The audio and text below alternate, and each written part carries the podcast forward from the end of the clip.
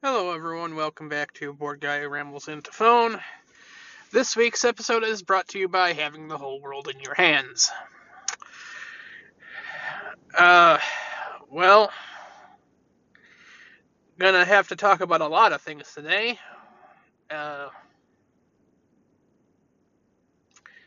And, I mean, obviously one thing I quite frankly don't want to talk about, but it happened, so...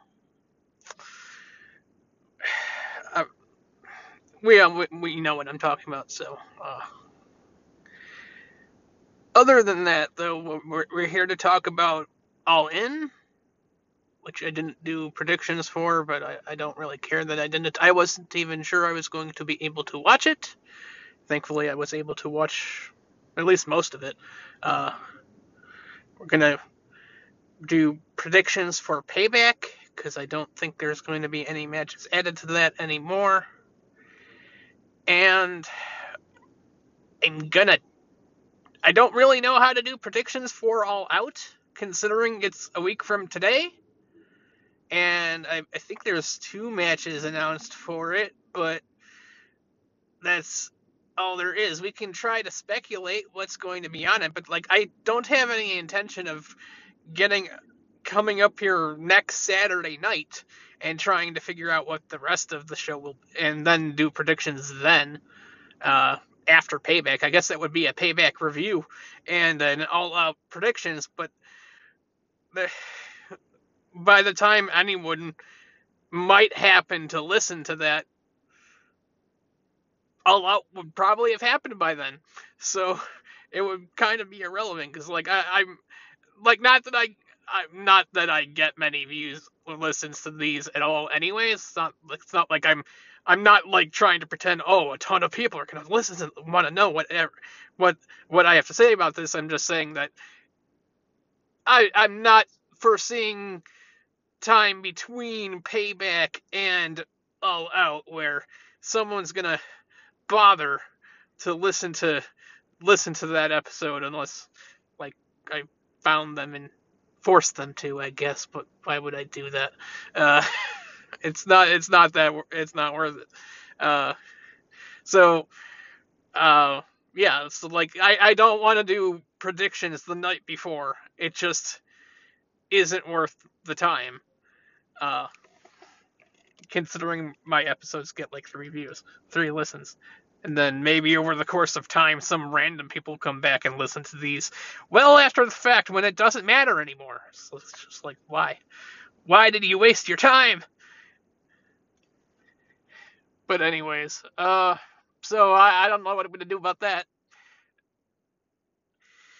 We can guess. We can play Guess What's on All Out. That's what it'll be. I assume I'm probably going to put these all in sections, so you can pick and choose what order you want to listen to it, I guess. But, I suppose we're going to talk about Bray Wyatt first. Because otherwise that's just me, the elephant in the room. So, I don't even know how long I'm going to talk about Bray, because, this isn't meant to be, a whole memorial tribute to him, a whole retrospective of his entire career. I'm not here to do that. That's not what... that's a separate podcast in itself. I guess we can talk about the tribute show a little bit. I guess that's... and so on.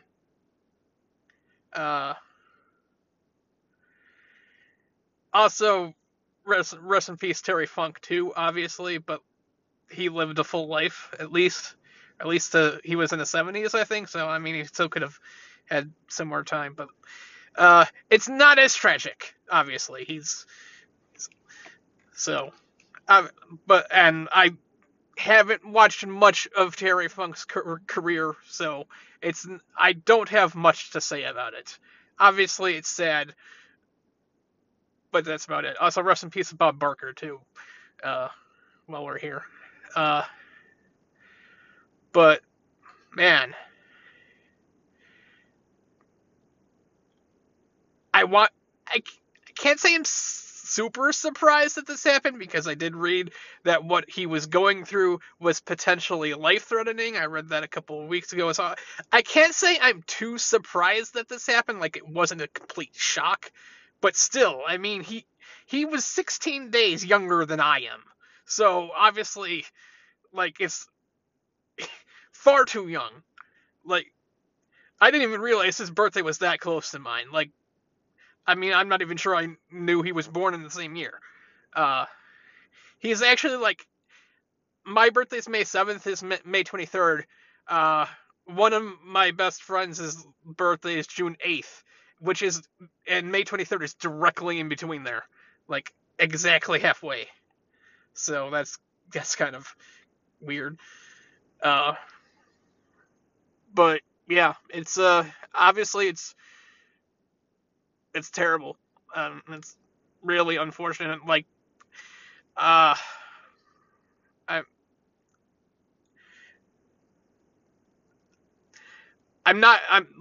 can't muster up tears right now, but like, I was a few days ago. So, it's hard to even know what to say. Like, I know he got COVID back in, was it February or March, because he was supposed to have a feud with Bobby Lashley going into WrestleMania, and then that's why he was pulled off of it. They didn't say it was COVID. They just said he had some kind of illness. Everyone reported that it was creative differences, because everyone has to write some bullshit on the internet, and just to make you click on it and read it.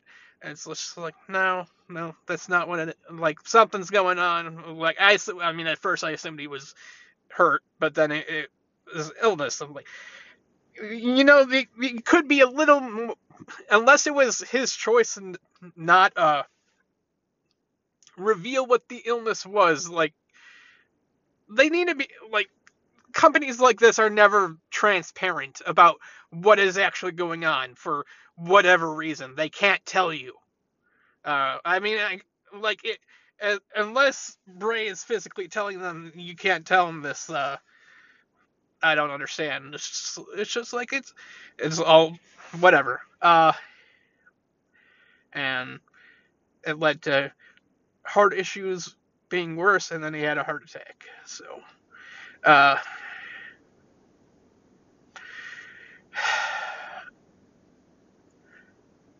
for the record, COVID isn't over just because capitalism wants you to think that it is. So, just remember, COVID is still a thing. I was gonna say the government, and specifically conservatives, but it's like, at this point, it's Democrats too, so you might as well just say what it actually is. Capitalism wants you to think that COVID is over. Capitalism is wrong. One of my other best friends just got it in the past week, so yeah, just be aware that thing still exists. That thing that kept us in our houses for a long time, it's still there.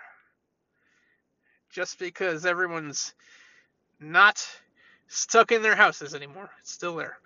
But moving on from COVID in particular, not from talking about Bray Wyatt. Anyway,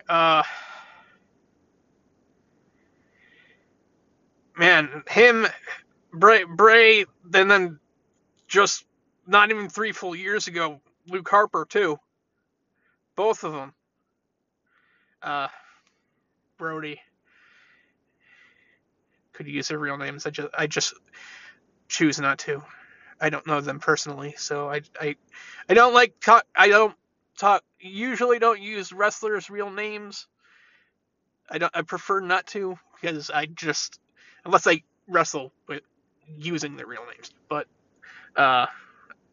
if I've never explained it before, I don't know them personally, so I feel very awkward using their real names. So.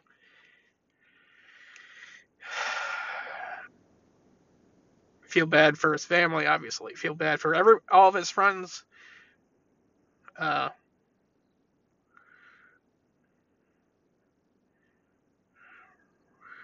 Rowan and Braun lost both of them in the span of 3 years. Trying really hard not to say fuck Braun Strowman because he's still a terrible human being, but still don't wish death on his friends.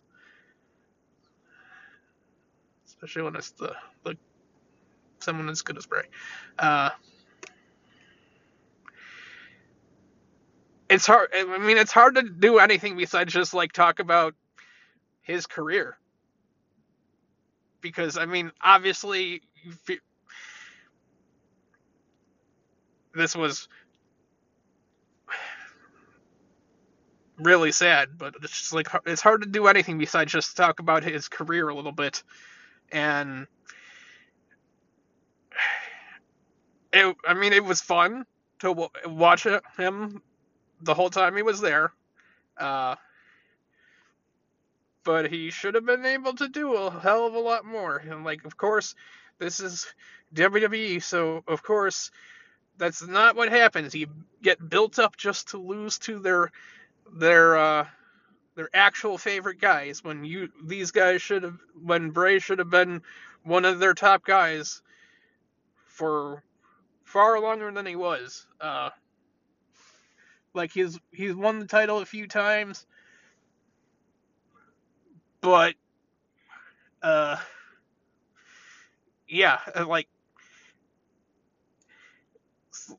immediately, they get the Wyatts, they get built up to face John, so Bray can face Cena at WrestleMania 30, and loses. Bray losing to Cena at WrestleMania 30 is the biggest blemish on WrestleMania 30. Sorry, Undertaker fans, but, I mean, that's the other one, but the worst thing that happened at WrestleMania 30 is, in terms of booking, is Bray losing. In terms of quality of match, it's Undertaker versus Brock, but Brock beating Taker and ending the streak is not as bad as Bray losing that match. Especially because then Bray won the cage match at the next pay-per-view, and like one of the most overbooked cage matches of all time. And you wonder why I say no more cage matches 2023, by the way. It's things like that. And then he lost the last man standing match, and it's just, after that, he immediately wasn't the same. He would have a big feud with the next person, and then he'd lose that one for the most part. And then that's kind of how it went for a few years, and then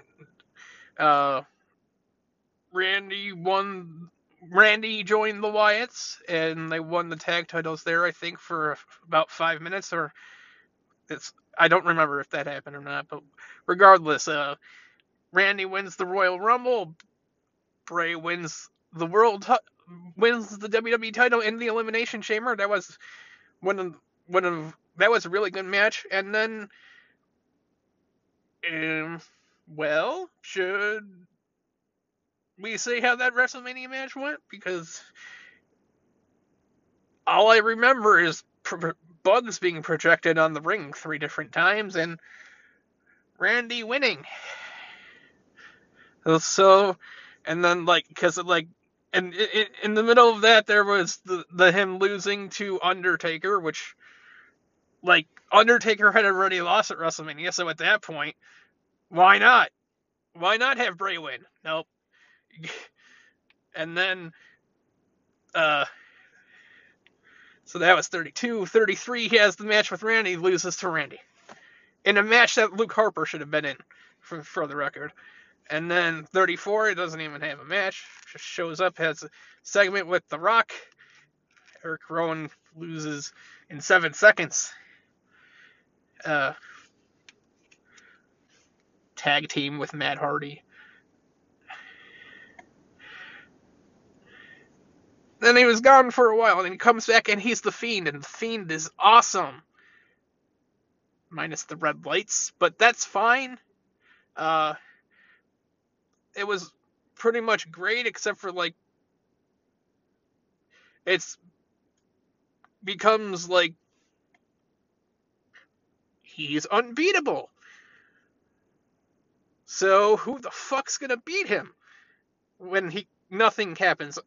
And Goldberg in Saudi Arabia. Oh, and let's not forget that Hell in a Cell match that was with that no contest ending or whatever it was. Let's not forget that. We can't forget that because that pay-per-view was the beginning of my podcast. The Hell in a Cell matches, both of those Hell in a Cell matches on that show, is the reason I have a podcast. So we can't forget those. Yeah.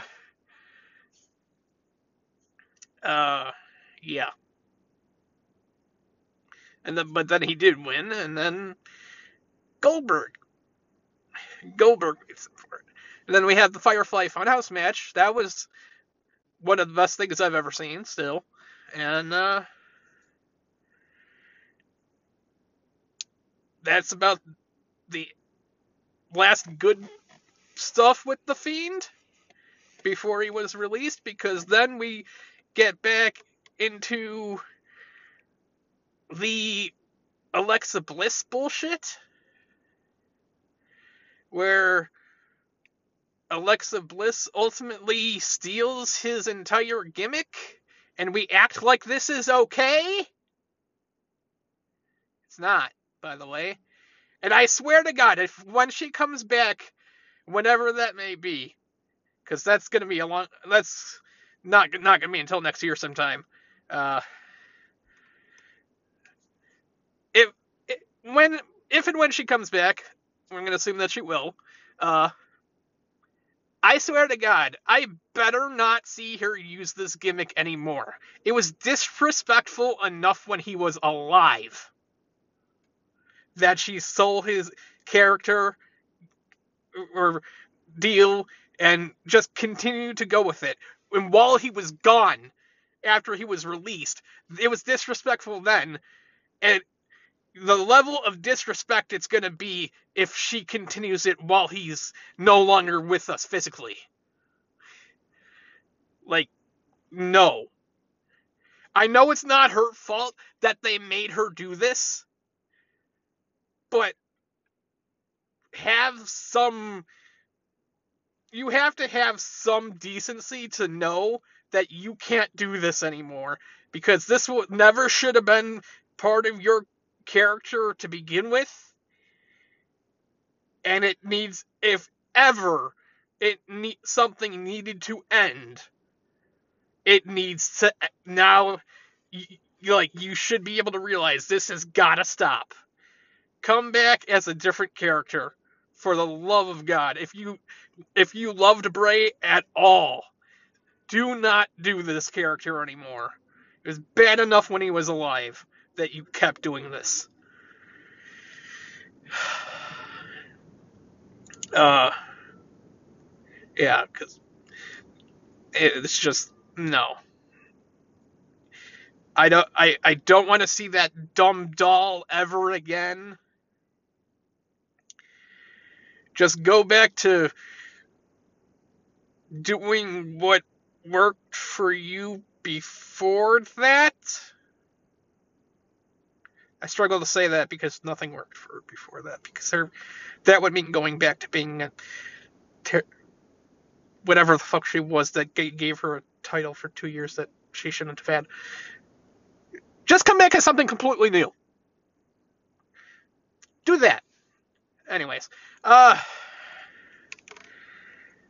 Man, why does Alexa Bliss ruin everything that I like? She ruined the entire women's division for 2 years, and then she ruined one of the few male characters that I liked.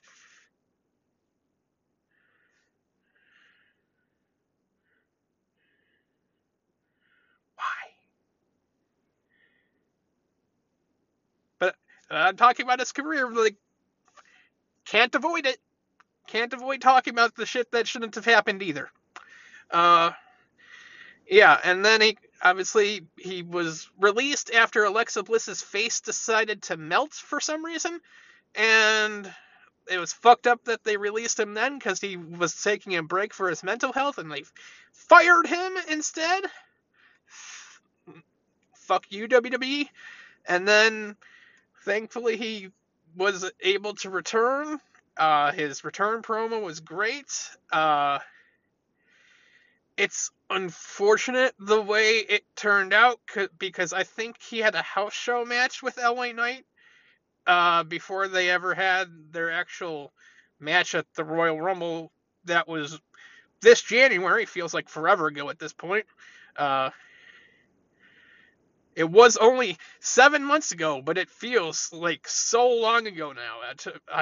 I swear, I just was just thinking about that yesterday. I'm like, shit, that was only 7 months ago. Unfortunately, his and LA Knight's feud did drag on for quite some time because I think he got injured in this house show match. So it forced them to take as long as they did to do this, and then the match wasn't exactly spectacular, and he was going to have a match with Bobby Lashley at WrestleMania because they had no one else, I guess, but obviously then we never had that.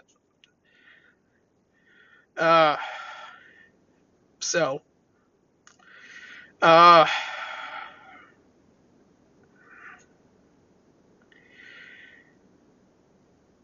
don't know what to say about it.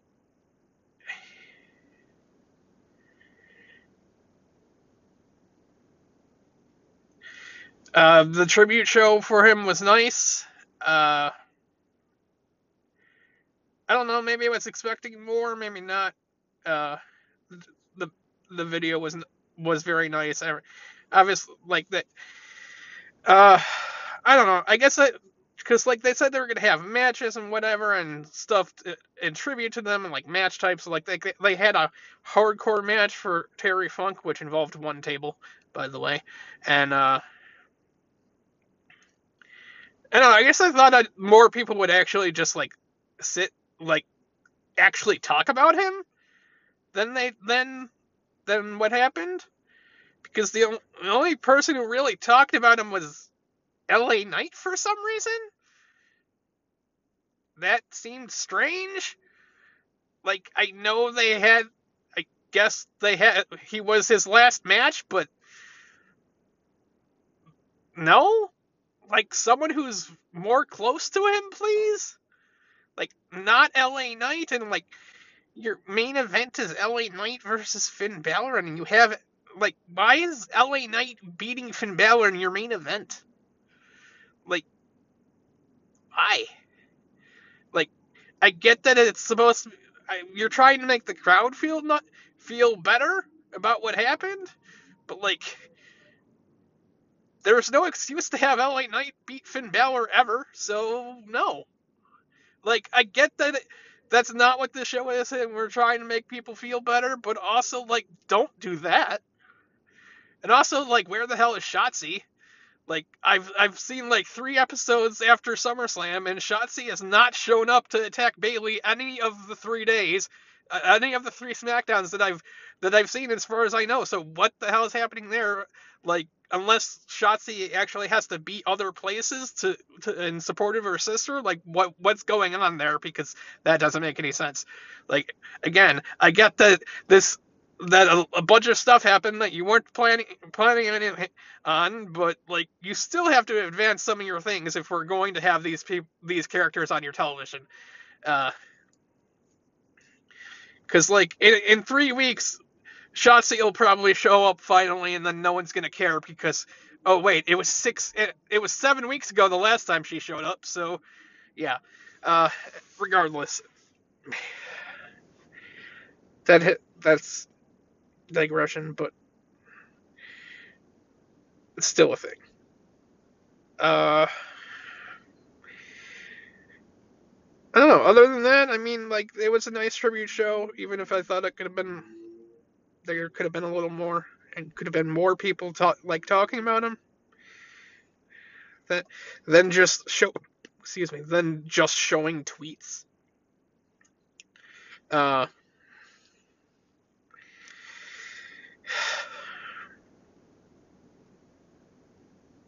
Yeah.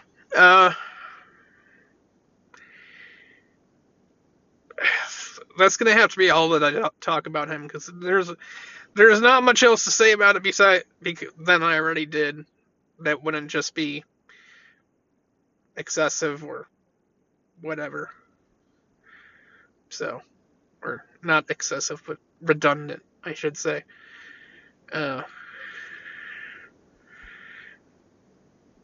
Feel like if I continued on that, I would just delve into fan discourse over the internet, and try to avoid that when you can. So, because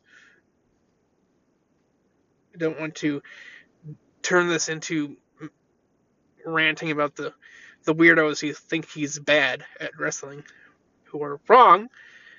So, going to stop this part there, and we're going to talk about All In.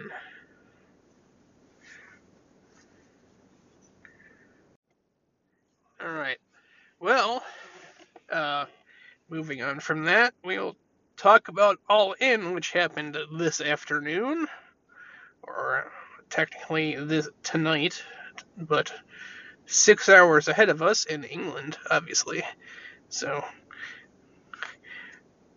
Strange to say that it's in the afternoon, because it where it took place, it obviously was not the afternoon. So, moving on. So I didn't do predictions for this show. Like I said, I wasn't even sure I was going to be able to watch the show, considering what time it was at. I had very little options. I could not afford to stay home and watch it, and, actually order it and pay for it, because I just paid the cable bill, which had the charge for Forbidden Door on it, and it made my cable bill $300. I'm not doing that again. Not right now, anyway. I'm sure I will at some point, but I just flat out couldn't afford to do that again at the current time. And for the same reason, that means I could not order it and tape it like I did for Forbidden Door. So, if I was not able to stream it, I was not going to be able to watch it, and that does not even mean I'd be able to watch it, because who knows if the stream was going to work. Also, the stream would have to survive me watching it for an hour at home, and then driving to work with it on, and then having to do actual work things for 30 minutes before I actually got back to the vehicle that I am in now to watch the rest of it. So, there was a lot of obstacles between me and actually getting to watch the show, and thankfully I will say that I feel like I was able to at least watch most of it. There were hiccups, but the only real big hiccup that happened, I would say, is one part of the main event, which we'll get to, but I don't think I missed anything that was actually important at any point. The stream actually worked really well. This is the first time it worked this well for me in a while, at least, so thankfully I've avoided most of those issues. Now, I missed the pre-show match because I happened to turn it on at the exact second and it was over. So, yeah. The show started with Punk versus Joe. This was pretty good, I would say. I enjoyed it. I wasn't expecting the match to randomly end with the Pepsi plunge, but other than that, I thought this match was good. Obviously, I wasn't expecting Joe to win, so I can't really be mad about it. I don't know why Punk is just gonna randomly do John Cena moves, turn him into Hulk Hogan moves, and so on, so that's kind of strange, but other than that, I enjoyed this match, even though CM Punk is a dick, and apparently he and Jungle Boy had a fight backstage after this, which I guess Jungle Boy started, but I don't know. Jungle Boy is still the one who got choked out, apparently, so there's that. That being said, CM Punk is still a dick. I also don't give a fuck what happens to Jack Perry either, so I'm it's hard for me to care about this particular incident because, like, this isn't the first time they had an incident, I guess, but, like, he also had an incident with Dolph Ziggler's brother, and I couldn't tell you how much I don't care about that either. So, like, I'm not condoning this behavior, but also the people that it's happening to, I don't give a shit that it's happening to them because I don't care about those people either. Talk to me about when it's against somebody that I actually do care about, I guess, and then we'll rant about it more. But at the same time, he's a dick and he shouldn't be doing this shit. So regardless, Golden Elite versus Bullet Club Gold and Konosuke Takeshita was next. This match was a lot of fun.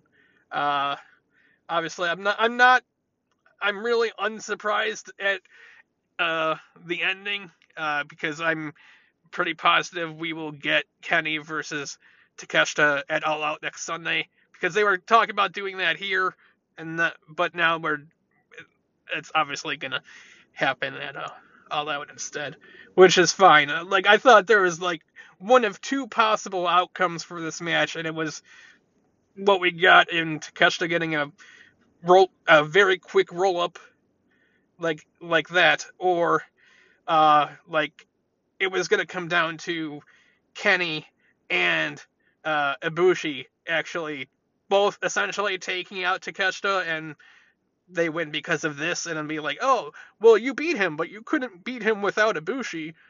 That'd be like Don Callis doing that, saying that shit. So it's like, so now you have to actually face him one-on-one. But yeah, otherwise, other than that, this match was pretty good. One of the better matches on the show, I would say. FTR versus Young Bucks was next. I was surprised this was so early on.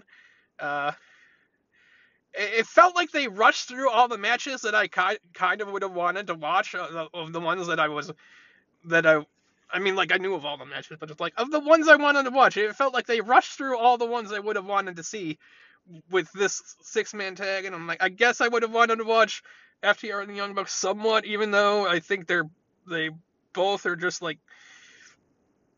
far too into themselves as tag teams, and they're like, hey, we're the best. And it's like, we're the best tag team in the world. I'm like, no, we're the best tag team in the world. And then I'm over here, it's like, the best tag team in the world just broke up. They were called the Usos, by the way. So, whatever. But anyways,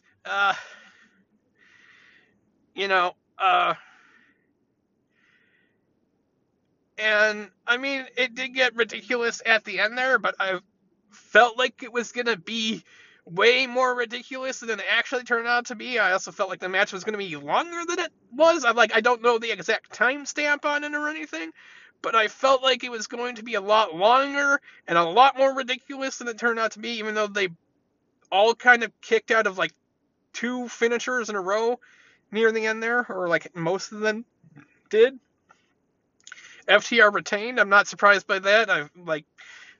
It seemed like, because it just seemed like, hey, let's do the third match in this series because it's Wembley. It didn't seem like they were doing this match because the storylines they were involved in called for it. It just seemed like, hey, we're gonna have a match at Wembley because the two of us is a great big huge deal, and Wembley is a great big huge deal. So obviously we're doing this. And not because of any actual underlying storyline. So, yeah. FTR winning is not a surprise. Young Bucks did not shake their hand for whatever reason. Yeah.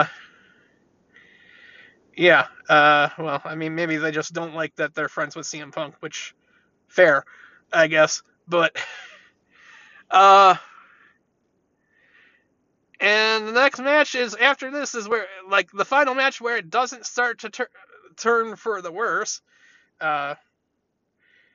Stadium Stampede was the next match, and Again, I would have expected these to be later in the show because they seem to be bigger. These seem like bigger matches to me than several that came after it. But yeah, at this point, like, is Jon Moxley just going to start coming to the match, coming to the ring already bleeding at some point? Like, I'm waiting for the day where he just starts where it gets busted open during his entrance. And then, like, and then it's going to, like, evolve into, like, he's just constantly busted open and he's just never not bleeding.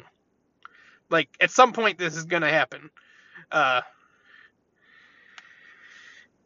yeah, I mean, the FTR Young Bucks match and this match, for the most part, was all while I was driving to work. So it's not, like, I couldn't pay super attention to it, but I still got the gist of everything that was happening. Like, most of this match, I feel like, was going on in the ring, and then, like, a couple of them went to a skybox and wrestled and, like, went fought over there until they came back. That one ladder just, like, completely broke under Pentagon and whoever he did a move to. But this match was a lot of fun. The other Jon Moxley bleeding joke is I'm surprised Orange Cassidy's, like, little kicks to the shins didn't bust him open somehow. Yeah. I mean, I enjoyed pretty much all of this match. Like,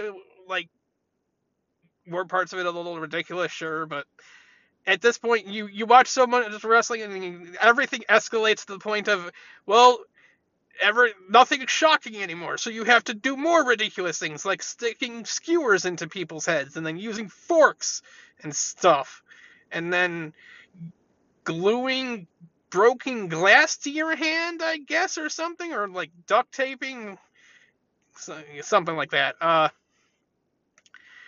Outside of Orange Cassidy getting the winning pin, which of course he did, I like this match. It's just like, but the second Orange Cassidy won this got the actual winning pin, I'm like, this is just gonna turn into everyone who always wins again, isn't it? Isn't it? And it did. Everyone who always every time you watch AEW, the same people always fucking win. It's Orange Cassidy, it's Darby Allin, it's Britt Baker or Saraya, and, like, there's other people here too, but, like, I notice it with them all the time. They're on almost every show, and they always fucking win. And it's like, I like Orange Cassidy, but he always fucking wins. So why should I care? I don't know if I like Darby Allin as a wrestler. I know I don't like him as a person. But I don't know if I like him as a wrestler, but it doesn't help that he always fucking wins. And then he has this mediocre Nick Wayne guy with him now, too, so that doesn't help. I'm like, for me to like these people, they need to lose. And, like, I want to say that about another match, whatever. But anyway, like, it's a little overreaction here because it's a whole Stadium Stampede match, and the match was good, and, like, I'm not mad that Blackpool Combat Club lost or anything, whatever. It's just like, couldn't someone else have gotten the pin? Why? During this match, I'm like, the crowd is really hyped for this match. I can't wait for the women's match to be next because it'll be the dead spot. Can't wait for it. No, it's going to happen, and it happened. Is it sad that I knew that was going to happen? Also, there was 10 matches on the show, including the pre-show. There was, like, 40 dudes across 9 matches, or 10 matches, and there's one women's match with 4 women in it. It's like, so it's like, that, like, you can't, like, 10% of your show is women. It's like, you could have multiple women's matches. That's allowed. Like, you get constant criticism about your mishandling of an entire division, and Yet, here you are having your biggest show and then having one women's match. And you're fucking surprised, apparently, by people telling you that you grossly mishandle your entire women's division. And I wonder why. And then you have Saraya win the women's championship. Like, that's gonna help. Jesus. Fucking hell. Popping the local crowd just because she's from Britain. Not because she should be the champion, but just because she's from England. You had to have her win the belt just because you're in England and she's from England and it's a belt and it's supposed to be a feel-good story that no one with a brain will feel good about. Why should I be happy that Saraya won the fucking women's title? I mean, the only acceptable option of for someone winning this match was Shida retaining. Okay, Toni Storm was just the champion after winning it from Jamie because Jamie was hurt, and I'm going to hope that the original plan was her winning the belt back here, but she still couldn't compete, so here we are. I'm going to hope that you were going to have Jamie win the title back here. I hope that was the original plan, because it better fucking have been.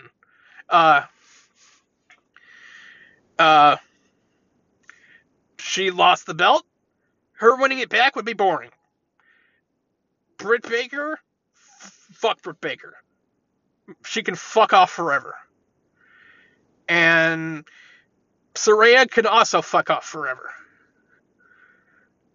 You've been talking in your video package about how Shida won the belt, but it was during the pandemic when no fans were around, so she got nothing, and well, she won the belt back, which is like, maybe, since you're talking about how she won the title with no fans around, maybe she should have retained and had that moment with the most fans you have ever had in attendance around. Maybe that's what you should have done. Because that's the only thing that made sense here. But no, you put it on Saraya. Saraya, the person...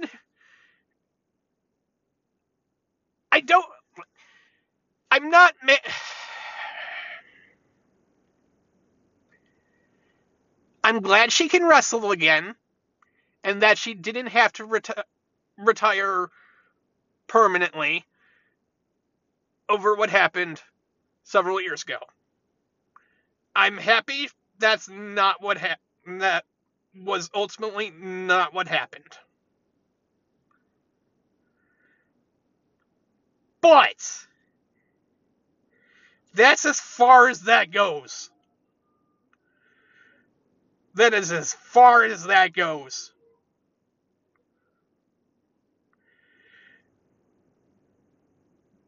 I was upset at the time that she was forced to retire. But man, everything that she has done personally since then, fuck off for the rest of your life.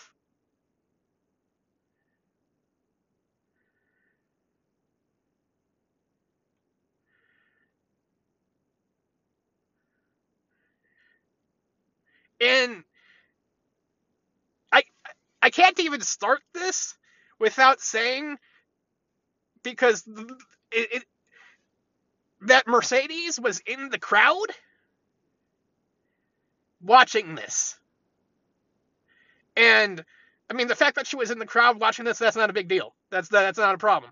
But I swear to God, if they bring Mercedes into this company and force her to have a match with Saraya, I swear to God, that's it. That is just flat out unacceptable. It's bad enough thinking about AEW actually bringing in Mercedes is bad enough to me because they just flat out don't know what to do with their women's division. And Mercedes left WWE for them just grossly mistreating her. And she had every right to leave. But to think of her going to AEW, that's not a solution. Because they will just do the same thing. They prove this time and again. They only care about Britt Baker. And they only care about Saraya now, apparently. These are the only people that they care about. Are these mediocre people who suck. It's just shitty people in general. I have to wonder about Toni Storm now, too. I really don't want to believe that Ruby is like that either. I don't think she is, but she did have to be part of that stupid let's all tweet about all these good things that's happening in AEW when a few weeks ago when people told you how their locker room really is. And yeah,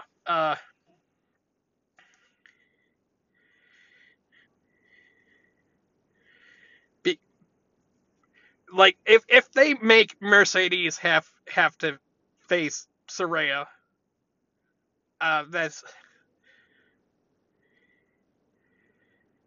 you guys have to realize, weren't you all there on the internet? Because we're all terminally online and know everything that happens. And, we know what happened here. Everyone, Mercedes does a small little kick to Saraya's back. Saraya falls down. Saraya is unable to get back up. And suddenly it's Mercedes' fault that Saraya had to retire? No. Fuck off with that shit. The only people whose fault it is that Saraya was forced to retire after that match is the doctors who cleared her to wrestle in the first place. She should have never been cleared to wrestle again back then. Whether she should be now or not, I don't know. But at that time, she should never have been cleared to wrestle. And then all of Saraya's fans and other people as well, not just her fans, what do? They don't just, they're not just like, oh, I'm sorry, Saraya, I'm so sad that this happened. They might have done that once. But instead, and for the rest of their lives, I guess, just send death threats to Mercedes and racism because they don't know how to do anything well. They don't know how to be productive. They don't know how to be worthwhile human beings. They would rather just try to make one of the best wrestlers we've ever seen kill herself over someone else being unable to wrestle again because her doctors were stupid. And because they don't understand. Because they're like, oh no, Mercedes kicked her in the back. It's her fault. She kicked her too hard. No. First off, you don't know how hard she kicked her. But also, Mercedes is a professional. A consummate professional. She would not have kicked her harder than she was supposed to. It is not some kind of jealousy or some other shit. I watched this one video on YouTube of some guy that's not a wrestling fan who watched, injuries or whatnot and reacted to them, and he watched this and he's like, don't you think, sometimes they do these harder than because they're jealous. I'm like, no, I'm reporting your video for terrorism. Fuck off. Congratulations, you are a dumbass. I will report. the image Saraya posted of just like, hey, Saraya won. I was like, I reported that image for harassment because it was. You harassed me by showing me that image. Congratulations. I will report your. I report post your silly things sometimes, even though they're technically true. But yeah. Anyways. Mercedes kicks her in the back. This like it was just a kick to the back, off from the turnbuckle, and you know, everyone's just like, oh no. Like, if you knew anything about Mercedes and if you knew anything about Saraya, like, say what, like, I'm about to say what I'm going to say about Saraya, but the one thing I can say is that she's grown up in this business, and if Mercedes hit Saraya with a kick that was anything less than 100%, Saraya would have been pissed off about it. That's the kind of wrestler she is. You have to realize you hit anyone who's been in the business for that long. That's the kind of wrestler they are. It's like Saraya would not have wanted Mercedes to baby her is what I'm trying to tell you. And you're suggesting that Mercedes should have babied her. And it's Mercedes' fault for not doing so, when Saraya would have been pissed off if Mercedes actually did that. So no, fuck off. Yeah. If you want to come for anyone's head for that situation, find the doctors who cleared her and tell them off. Don't give them death threats. Don't give them racism. Don't just tell them they shouldn't have done that. That's what you should have been doing. Meanwhile, Saraya sees this because Mercedes deals with this for years after this, almost quit. Almost left, had to take time off because of this. Saraya, I understand your career is, your life is taking a very downward turn here, and I feel bad for that, for you, for that happening. But at the same time, your coworker is dealing with other people's, your fans being crazy and telling her to kill herself and just being otherwise racist in general, and there's no way you didn't see this happening, and yet you did nothing about it. And I would like to think that you would do something about that, and but you didn't. It took a year for you to even say anything, to even remotely apologize for what happened to Mercedes after this. I don't even remember what it was, and it was something, but it wasn't much. And it certainly, you certainly did not get on the internet to condemn your fans and other people from doing this to Mercedes, which, again, I understand you're going through a lot, so I feel for you there, but it does not take that long to get on the internet and say, hey, all of you, maybe don't tell Mercedes to kill herself. That falls within the 280 characters of a tweet, I think. All you had to do. I mean, like, I can't expect you to sit on Twitter and find every person who does this and tell them off yourself. I can't expect you to do that.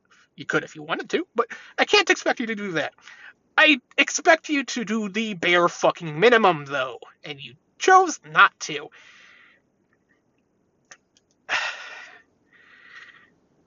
But time progresses, and you don't. You do the one little thing, everything else happens.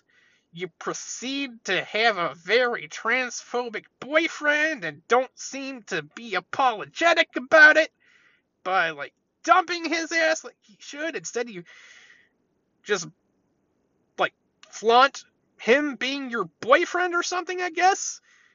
And because, like, I guess we're supposed to be happy about you having a transphobic boyfriend? Like, it's very out in the open. And then you're able to come back, finally, like a little over a year ago, and you use his music as your theme song. Your theme song that's kind of about cancel culture, which isn't even a real thing. I see no one apologized to Mercedes for telling her to kill herself and being racist towards her, because, like, the second you came back from being forced to retire, the second that happened, literally everyone should have apologized to Mercedes that did this, because, well, they did this because you were forced to retiring. Well, you weren't forced to retire after all, were you? So, I saw nobody doing this. Apparently, the first person that you called after you were told you were cleared was Mercedes, and you told the internet this, and apparently we're supposed to applaud you for that, because if the first person you called after you were cleared again was Mercedes, that kind of makes me think you actually thought it was Mercedes' fault, which it wasn't. So, like, I guess you were happy that people were telling Mercedes to go kill herself. Anyways, also, your entire family was here for this match, and we all know how terrible your family is, too, by the way. All your family members are terrible people, too. We remember speaking out. The industry doesn't seem to remember speaking out, but we remember speaking out.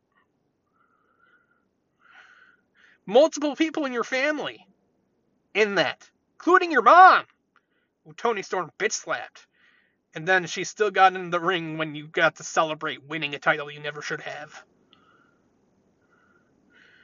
Your mom, your dad too, I'm sure, your brother. And then, like, I want to think that you aren't happy about that, you would not condone fans telling Mercedes to kill herself, but then there's the Thunder Rosa situation. You were hardly even in the company for longer than a few weeks before Thunder Rosa was gone, but then you're making fun of her to the point where Thunder Rosa almost killed herself. That's two different people. One is bad enough. I said in the last episode 3 weeks ago or whatever it was, that you would rather your coworkers kill themselves than take accountability for your own actions. And fuck, I was right. Because now you're the women's champion. And now, like, as far as I know, like, they want to put Mercedes in a match with you. I would have to assume, otherwise why would they show Mercedes in the crowd more than once and mention her during this match? Because, I mean, it's the only women's match on the card. There should be more, but it's the only one. And, like, why else would you show Mercedes if you weren't going to, like, try to make people think about Mercedes? And then the person who won this match, like, that's what's going to happen. And they want to put, like, I'm forced to assume they want you to these two to have a match. And I'm just like, no, Mercedes doesn't deserve to have that, to be put through that shit. The amount of shit she went through in WWE was bad enough. I know Mercedes has done a little questionable shit in the past 6 months herself too, and mainly mispronouncing people's names, whether it was for a character or not. Other than that, I mean, and the COVID vaccine stuff, but that, I think we're past that. I think she stopped doing that. So, I mean, I imagine she still follows them, because you just don't unfollow. When you follow that many people, you just don't unfollow people. But, like, I think she stopped following new ones, so, like, I think we're past that, and it's just like, oh, well, she's mispronouncing these people's names, but other than that, I think that's where we're at with that. But at the same time, she doesn't want her coworkers to kill themselves, apparently. I can't say for certain that Saraya doesn't want that, because at this point, it really feels like it. And I wish I couldn't have to say that, but it really does feel like Saraya just wants her co-workers to end their lives prematurely. So, fuck off forever.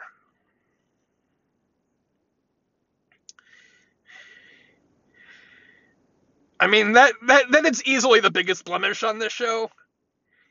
The rest of the blemishes on this show, as far as I'm concerned, are just the same people who won, who win all the time, won again. Because why not have actual other things happen and develop stories and progress things? It's like, no, let's just have another masturbatory show of having the same people win that win all the time.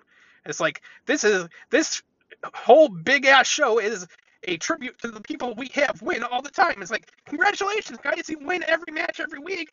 Now we're going to let you, so because you won all these matches every week, we're going to do this big old show so you can have a big moment on a big stage, even though you always win anyway, so, which is, and in saying that, I'm trying to say that, of course, Darby Allin and Sting beat Swerve and Christian Cage. I don't know if Christian Cage was ever put in a coffin, whatever, I didn't pay full attention to this match because I had no... Like, after Sting comes out to his WCW theme for whatever reason, I'm like, well, they're winning automatically, even though that never should have happened. And, like, they already lost... Like, Swerve and AR Fox already lost on Dynamite, for fuck's sake, so, like, why should they lose here? So, like, they should have at least won on Dynamite, but no! Nope, of course, they just win again, because you can't just have Darby Allin lose a fucking match!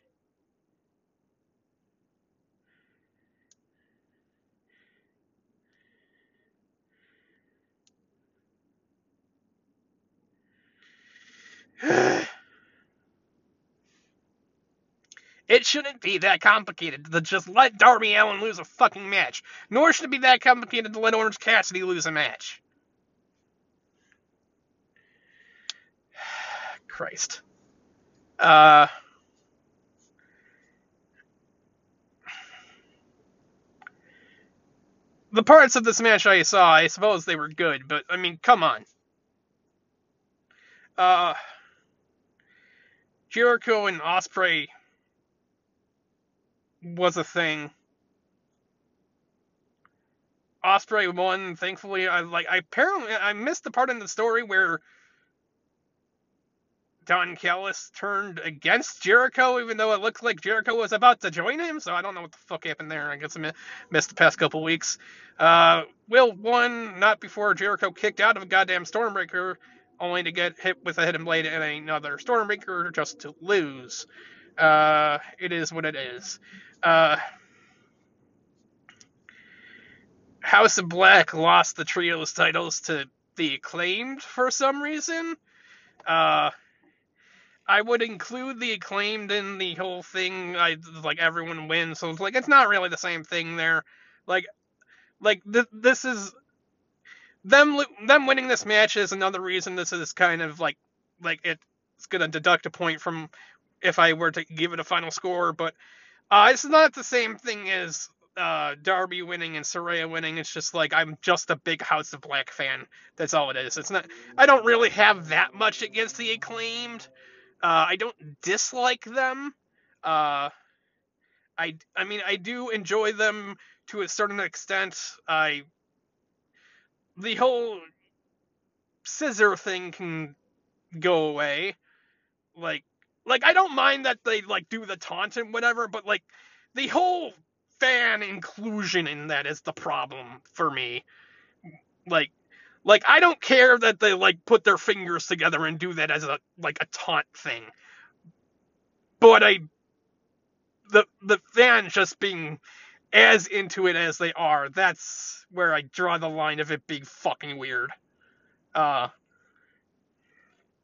already talked about how weird it was being in the crowd for All Out last year, and it's just like, this is fucking weird. Well, whatever. And the main event of MJF versus Adam Cole. It was really good. Definitely, I would say. It was a little slow in the beginning. I'd say that too. But it picked up. I'm not like the double clothesline actually leading into a double pin was a little odd, and I'm like, this better not actually be the end of the match. They better actually continue this, because I'd be like, ugh, that would be dumb as fuck. This is the biggest match technically because of the crowd that you have. Not the biggest match you've ever known, but the biggest the biggest crowd you've ever had. It's the main event. So I'm like, nah, you better not do that. But this is where I had the one major hiccup, because like the second the double pin happened, it froze, and like I didn't know if I was gonna get the stream back. So thankfully I did, and I did see the end. I don't know how I feel about the end of the match being like an inside cradle again, being in front of everyone. But I guess it makes sense considering what was happening. It's just like, really? That was it? MJF retains. That's not really a surprise. I mean, I wish Adam won. But I don't know. Like, the whole Roderick Strong Kingdom part of it can fuck off. I don't care about that. And, like, they pretended like... Or, like, MJF gave Adam the belt and told him to hit him in the back with it or whatever. But then they didn't, and they hugged it out, and that was it. So, it is what it is. Yeah. They announced that they were going to do it again next year. Which... I guess that's cool. It's like, you're just, this company will just do the same thing every year over and over again, I guess, because they do All Out at Chicago every freaking year, every Labor Day weekend. That never changes. Now, apparently we're going to do All In the week before All Out every fucking year. And like this, like, I'm about to tell you, this is a terrible idea, because it's a terrible idea. I'm not saying you shouldn't do Wembley Stadium every year. I'm just saying you shouldn't do it a week before All Out every year, because this is freaking strange. I'm going to All Out, and I don't even think this pay-per-view should exist. Or at least it shouldn't be next Sunday. Like, if you're going to do All Out, at least do it, like, 2 more weeks after this. Like, 2 weeks, so like 3 weeks from tonight is when All Out should be, at the absolute earliest, because we have 2 matches for All Out announced, and there's like one I'm certain about, and after that, like, who knows? But like, you're gonna have to put like 9 other matches on that show, and you have 1 episode of Dynamite and 1 episode of Collision to do that. I mean, technically you have Rampage, but like Rampage doesn't count, so like. We have that show. We have another pay-per-view in a week, and it's not like WWE. It's just like WWE. You can see what matches are coming weeks in advance, and like you could see that for AEW too, but like not in the same way. It's not. It's like some matches are completely random. It feels like it's like. And, like, they don't book in a way where I feel like they could make, especially because it's going to be, it has to be, like, a 12-match show.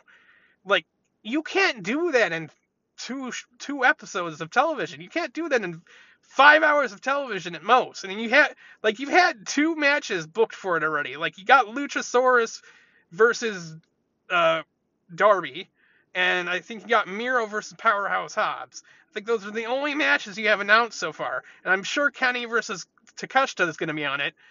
And, like, CM Punk's going to fight somebody, because it's Chicago. I mean, people have been assuming MJF. But, like, I mean, it could happen. But, like, they've done nothing to make me assume television-wise that that's going to happen. So, like... I don't know. Like, what, like, So, like, Powerhouse Hobbs versus Miro, like, I guess I could just try to predict them here, because, like, I don't know what else I'm going to do about this show. It's like, I'm not going to come up next Saturday night and talk about it. So, like, Kenny will beat Takeshita. That's no surprise there. That's going to happen. Darby versus Luchasaurus. It's hard for me to pick against Darby, because Darby always wins, but, like, I don't know. I'm just gonna pick Darby. It's the safe route. And Hobbs versus Miro. I'm gonna assume Miro wins, but I mean Hobbs could win. CM Punk will beat somebody, unless it's MJF. Or maybe it'll be like CM Punk and FTR against three people. It's like. At this point, the only things that I can tell you that I hope I see on this show, like, the only thing I can tell, like, I hope House of Black has a match. I hope, I hope Christian Cage is in a match, too, and I don't want to just see Luchasaurus. I hope Pentagon has a match, and the one match that I just really hope is on this show, because there is some storyline reason for it to happen, is Swerve versus AR Fox. Like that's the one match that could viably happen, could potentially happen on this show that I would be really happy to see on the show. Because other than that, I have no idea what you put on this show, because they just had this entire huge show. They did, and like. There's a few things you could do on All Out because of stuff that happened on here, but, like, I don't know how much you would do. So, like, you could do Saraya versus Sheeta, but you might have to do Saraya versus Toni Storm, apparently. So I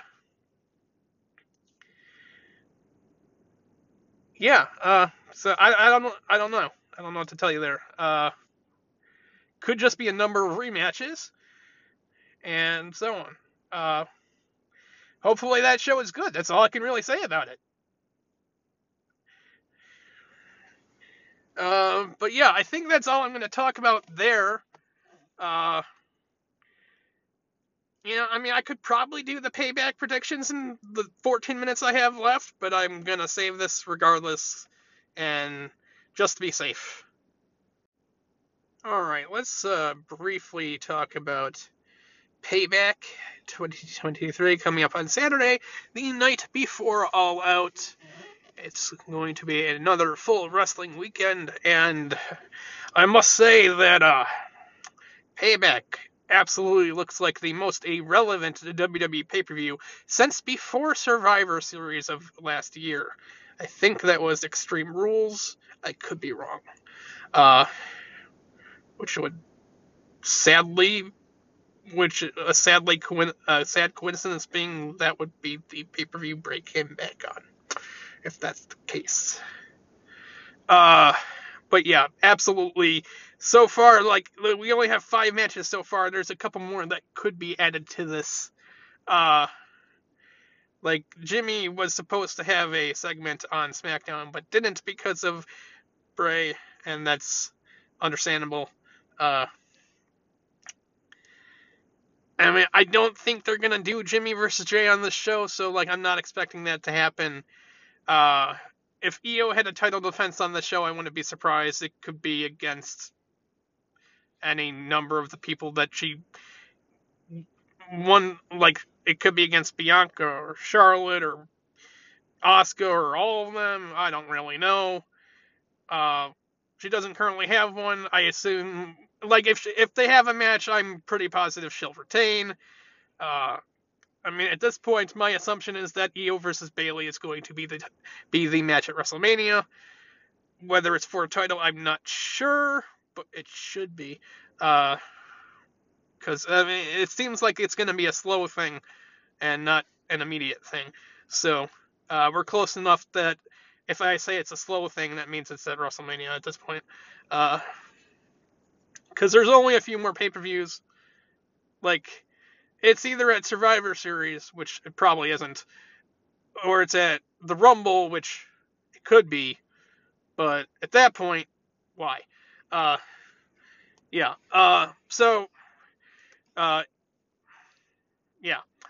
So we have 5 other matches on the show, and also, for some reason, Cody Rhodes is on the Grayson Waller effect, even though Cody Rhodes is on Raw, Grayson Waller is on SmackDown. I have no idea why they seem to be mixing the rosters. Also, why is LA Knight facing The Miz? They are on separate shows, and this feud is irrelevant.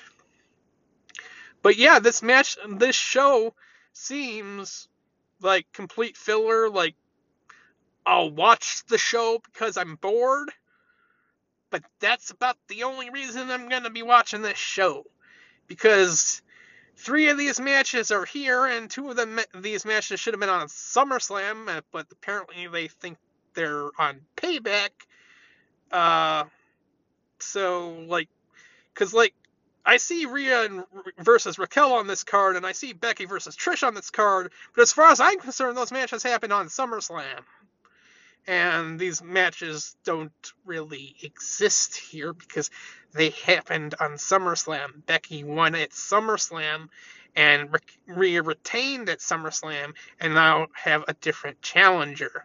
These matches are SummerSlam matches that are really confused as to how they got here. I don't even know if I feel like talking about them, because these were SummerSlam matches. They are not Payback matches. They are SummerSlam matches. Also, one of them's a cage match, and like I already said, no more cage matches 2023. Yeah, so Becky beat Trish at SummerSlam, and Rhea retained against Raquel at SummerSlam. Those happened. So really, this is a 3-match card. Seth is facing Shinsuke, which I'm sure will be a good match, and Seth will retain. Ray is facing Austin Theory because apparently they couldn't figure out how to put the title on Santos Escobar, and they put the belt on Rey Mysterio instead. And why? You could have just put the belt on Santos Escobar. Now I'm going to have to assume that Santos will inevitably turn heel and then feud with Ray. You could have just put the belt on Santos. Why did you do this? Austin Theory can fuck up forever. LA Knight versus The Miz are on separate shows. Why should I care? Why should I watch this?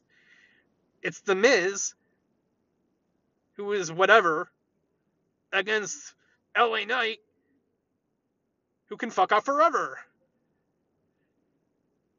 Like, stop trying to make him be a thing. He's not a thing. LA Knight is not a thing. And that's the entire show. Like, I guess I really could have just put that at the end of the All In stuff, but I mean, better safe than sorry. I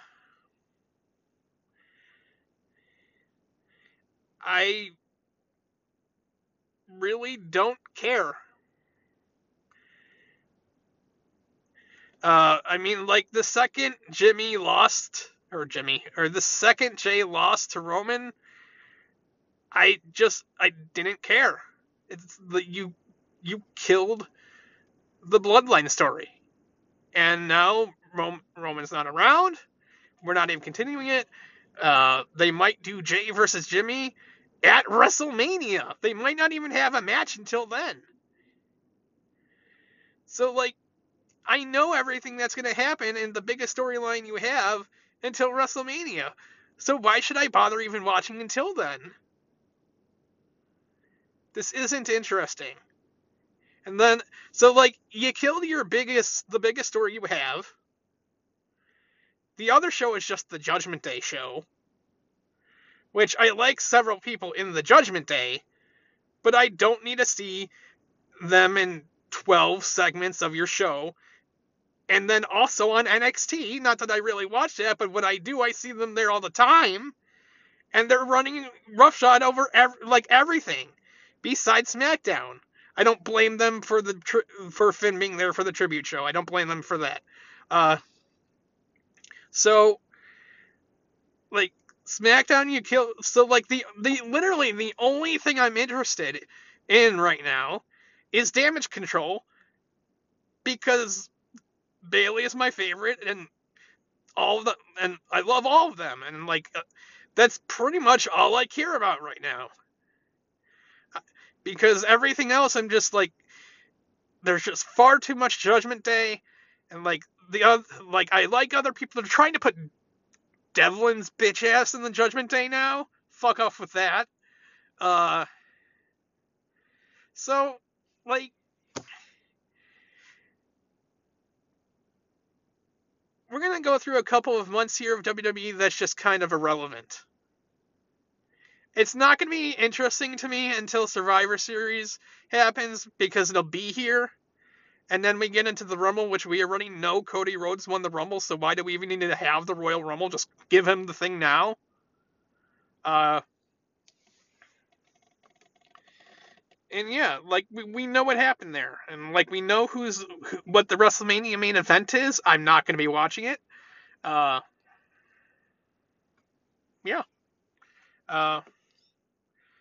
So it's sad, but it's just there's outside of Damage Control, there's going to be a lot of disinterest in WWE for me right now, because there's just not going to be much going on. We're in the lull. You really, like, WWE is interesting from January through WrestleMania, and then if you're lucky, you can extend that to SummerSlam. We had a pretty good run there, and like even last year, and then it picks up at Survivor Series. We're in the lull from SummerSlam to Survivor Series. Look, thankfully, Survivor Series last year was good. I don't know if this year's will be, and I'm going to it. Like, there's no mention of War Games for this year, so who knows? Poster doesn't even have Damage Control on it, so fuck you. Like, Io's your women's champion. What are you doing? But, yeah. So we'll get a review of Payback and All Out in a week. Until then, I mean, like, I don't really want to come up here at some point and talk about more matches that actually get announced for All Out. So, yeah, we'll be back in a week. Whatever. Have a good night.